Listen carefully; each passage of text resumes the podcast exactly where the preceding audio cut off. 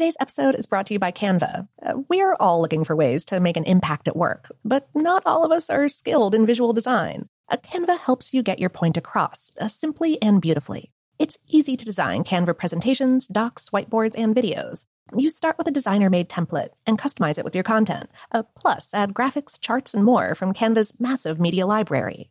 Whatever department you work in, Canva is perfect for any task. Sales decks, hiring docs, marketing brainstorms, employee videos, you name it. Anyone at work can design with Canva. Start designing today at canva dot com. Designed for work. It's been almost three thousand years, and Greek mythology has proved that it is not going anywhere. But it can be difficult to find entertaining and engaging retellings of these myths that aren't fictionalized. Lucky for you, I'm here. Let's Talk About Myths, Baby is the Greek mythology and ancient history podcast of your dreams. I dive into the convoluted and confusing ancient sources so you don't have to. Listen to Let's Talk About Myths, Baby on the iHeartRadio app, Apple Podcasts, or wherever you get your podcasts. Discover a new educational and interactive podcast, Stories for Kids by Lingokids. Our episodes are packed with fun activities. Right, Elliot? Oh, yes! We went shape hunting around the block, and we found spheres and cubes on a snake. That was great fun. Join Stories for Kids, the Lingo Kids podcast, inspiring you to learn while having fun. Listen to Stories for Kids on the iHeartRadio app, Apple Podcasts, or wherever you get your podcasts. My whole life, I've been told this one story about my family, about how my great-great-grandmother was killed by the mafia back in Sicily. I was never sure if it was true, so I decided to find out. And even though my Uncle Jimmy told me I'd only be making the vendetta worse, I'm going to Sicily anyway. Come to Italy with me to solve this hundred-year-old murder mystery. Listen to The Sicilian Inheritance on the iHeartRadio app, Apple Podcasts, or wherever you get your podcasts. Hi there, I'm Bob Pittman, Chairman and C E O of iHeartMedia. Welcome to Math and Magic, Stories from the Frontiers of Marketing. This week, I'm talking to the one and only Ryan Seacrest. Love the connection to people. I think at the core, what I get excited about, what gets me up in the morning, is connecting with people in an unscripted, unvarnished way. It's getting to, to say something to them, hear back from them, know that I'm part of the routine. And I look forward to getting on the air. I look forward to it. In these exciting times, we're looking to the math, the strategy and analytics, and the magic, the creative spark, more than ever. Listen to Math and Magic on our very own iHeartRadio app, Apple Podcast, or wherever you get your podcast. Welcome to BrainStuff, a production of iHeartRadio. Hey, BrainStuff, Lauren Vogelbaum here. On April ninth of eighteen sixty-five, the long and bloody American Civil War finally came to an end. It had already been two years since President Abraham Lincoln issued his Emancipation Proclamation. But after the Confederacy's surrender, word spread, if slowly, to the more than four million formerly enslaved Black men, women, and children that they were truly and officially free. White plantation owners, however, in league with Southern lawmakers and Northern corporations, had other ideas. Starting with Mississippi and South Carolina, all white state legislatures passed a series of laws called the Black Codes, intent on re-enslaving people by essentially criminalizing being Black. For the article this episode is based on, HowStuffWorks spoke with T. Dionne Bailey, a history professor at Colgate University who specializes in African-American women's history and mass incarceration.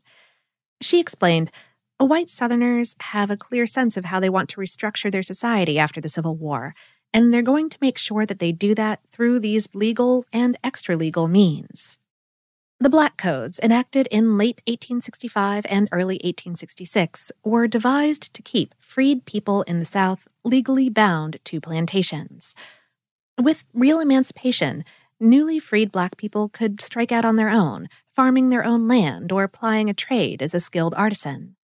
The greatest fear of Southern cotton growers and their Northern manufacturing partners was that with the end of slavery, they would lose access to the cheap or free and plentiful labor that had made cotton a cash crop. The result was what journalist Douglas Blackmon called slavery by another name, which is the title of his two thousand eight book, namely the widespread practice of free black men and women unjustly imprisoned and then auctioned off to plantations and corporations to work off their fines. Vagrancy laws were common in the nineteenth century, giving local sheriffs the authority to arrest vagrants who were unemployed, hanging out on the street, and potentially looking for trouble. But the Black Codes, in states like Mississippi and South Carolina, created a whole new category of vagrancy that only applied to Black people. Bailey said, "After the Civil War, the South was destroyed. There was no infrastructure left. You have poor whites and newly freed blacks, and a lot of people didn't have jobs. But these vagrancy laws specifically attacked African Americans." According to these codes, any black person who didn't have a work contract as a servant for a white master could be arrested for vagrancy. That meant that no black person could farm for themselves or work independently as a blacksmith or carpenter. They had to work for a white person, often the very same person who formerly enslaved them, or go to jail. Poor white people, on the other hand, might be charged with vagrancy, but the courts customarily waived any fines, hard labor, or other punishments. But a black person arrested for vagrancy under the Black Codes would enter a cycle of forced labor from which there was little hope of escape. First, they would be hit with a fine so exorbitant that they'd never be able to pay it. Then they'd be hired out to a planter who would pay the vagrant's wages directly to the state. Once a black person was convicted of vagrancy, there was no incentive for former slave masters to ever set them free. Bailey said, "Your labor is costing almost nothing. They don't have to clothe you. They only have to feed you enough to keep you alive. And there's a sense that even if one vagrant dies, you could get another." Under this guise of vagrancy, they knew it was an unlimited source of black bodies. The U S Congress passed the thirteenth Amendment, formally abolishing slavery, in January of eighteen sixty-five, before the end of the Civil War. But the amendment contains a gaping loophole that the Black Codes were quick to exploit. The thirteenth Amendment states, "Neither slavery nor involuntary servitude, except as a punishment for crime whereof the party shall have been duly convicted, shall exist within the United States or any place subject to their jurisdiction." So, slavery was abolished except when it was a punishment for a crime, which is why the Black Codes made black vagrancy a crime, and why young black children would be forcibly removed from their parents under the guise of negligence and then apprenticed to a white planter for no pay. Bailey said, "This was a legal system set up to not only mimic slavery, but to re-enslave all these newly freed men, women, and children, and it effectively did." Tens of thousands of black people were leased by the state to planters, miners, corporations, and others to pay off these debts. Formerly enslaved people were afforded some new rights under the Black Codes, too. They could own land and property, they could legally marry, though only other black people, and they could sue, be sued, and testify in court, though not against white people. But those few rights primarily served to give freed people the legal standing to get in trouble. Bailey said, "Southern lawmakers try to hide this under the guise of, well, you do have some rights, you can marry, you can testify in court, but only if it was a person of their race. A black person could never take recourse against a person they worked for who was taking advantage of them or who didn't pay them." The Black Codes were short-lived. The U S Congress, frustrated with attempts by Southern lawmakers to sidestep Reconstruction, passed the Civil Rights Act of eighteen sixty-six, which affirmed that Black Americans must be afforded the same civil rights as white Americans. In the wake of this act, the federal government imposed what's known as radical Reconstruction on the former Confederate states. During this time, black men were given the right to vote and run for political office, and thousands of public schools opened across the South to serve black children. The Black Codes were nullified, but their legacy would echo down. Bailey said, "The Black Codes laid the framework for how this whole system is going to work for the next one hundred years." Jim Crow laws, enacted in the South in the eighteen nineties and lasting all the way to the civil rights movement of the nineteen fifties and sixties, made it illegal for black and white people to share any public facilities, meaning that both groups had separate schools, libraries, hospitals, restaurants, et cetera, with Black people receiving inferior facilities. Other laws required literacy tests and or poll taxes to be paid before voting, all designed to disenfranchise poor African Americans. In that book, Slavery by Another Name, journalist Blackmon wrote about a Black man named Green Cottenham, who was arrested in nineteen oh eight in Alabama for vagrancy, the same trumped-up charge invented forty years earlier by the Black Codes.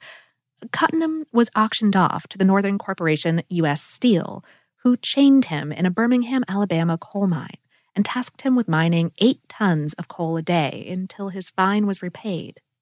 If he collapsed from malnourishment or fatigue, he'd be whipped. And if he died, he'd be buried in a shallow, unmarked grave with the rest. More than a thousand Black men were toiling for U S Steel along with Cottenham in the same mine. In less than one year, sixty were dead from disease, accidents, or homicide. Even today, over a hundred years later, thousands of prisoners in the U S, mostly Black and Latino, perform work for some very large corporations and are paid less than a dollar an hour. And it was all set in motion by the Black Codes.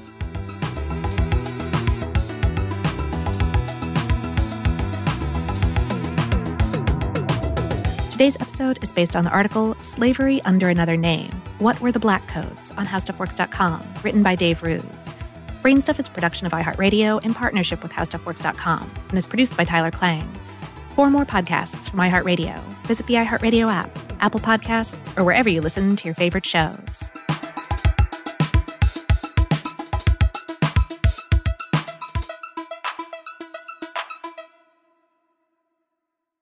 Support for this podcast and the following message come from Corient. Corient provides wealth management services centered around you. They focus on exceeding your expectations and simplifying your life. Corient has been helping high achievers just like you enjoy their lives more fully, preserve their wealth, and provide for the people, causes, and communities they care about. As one of the largest integrated fee-only registered investment advisors in the U S, Corient has deeply experienced teams in twenty-three strategic locations. Corient has extensive knowledge spanning the full spectrum of planning, investing, lending, and money management disciplines. Leverage Corient's exclusive network of experts to craft custom solutions designed to help you reach your financial goals, no matter how complex they may be. Real wealth requires real solutions. For more information, connect with a wealth advisor today at corient dot com. That's C O R I E N T dot com. corient dot com. It's been almost three thousand years, and Greek mythology has proved that it is not going anywhere. But it can be difficult to find entertaining and engaging retellings of these myths that aren't fictionalized. Lucky for you, I'm here. Let's Talk About Myths, Baby is the Greek mythology and ancient history podcast of your dreams. I dive into the convoluted and confusing ancient sources so you don't have to. Listen to Let's Talk About Myths, Baby on the iHeartRadio app, Apple Podcasts, or wherever you get your podcasts.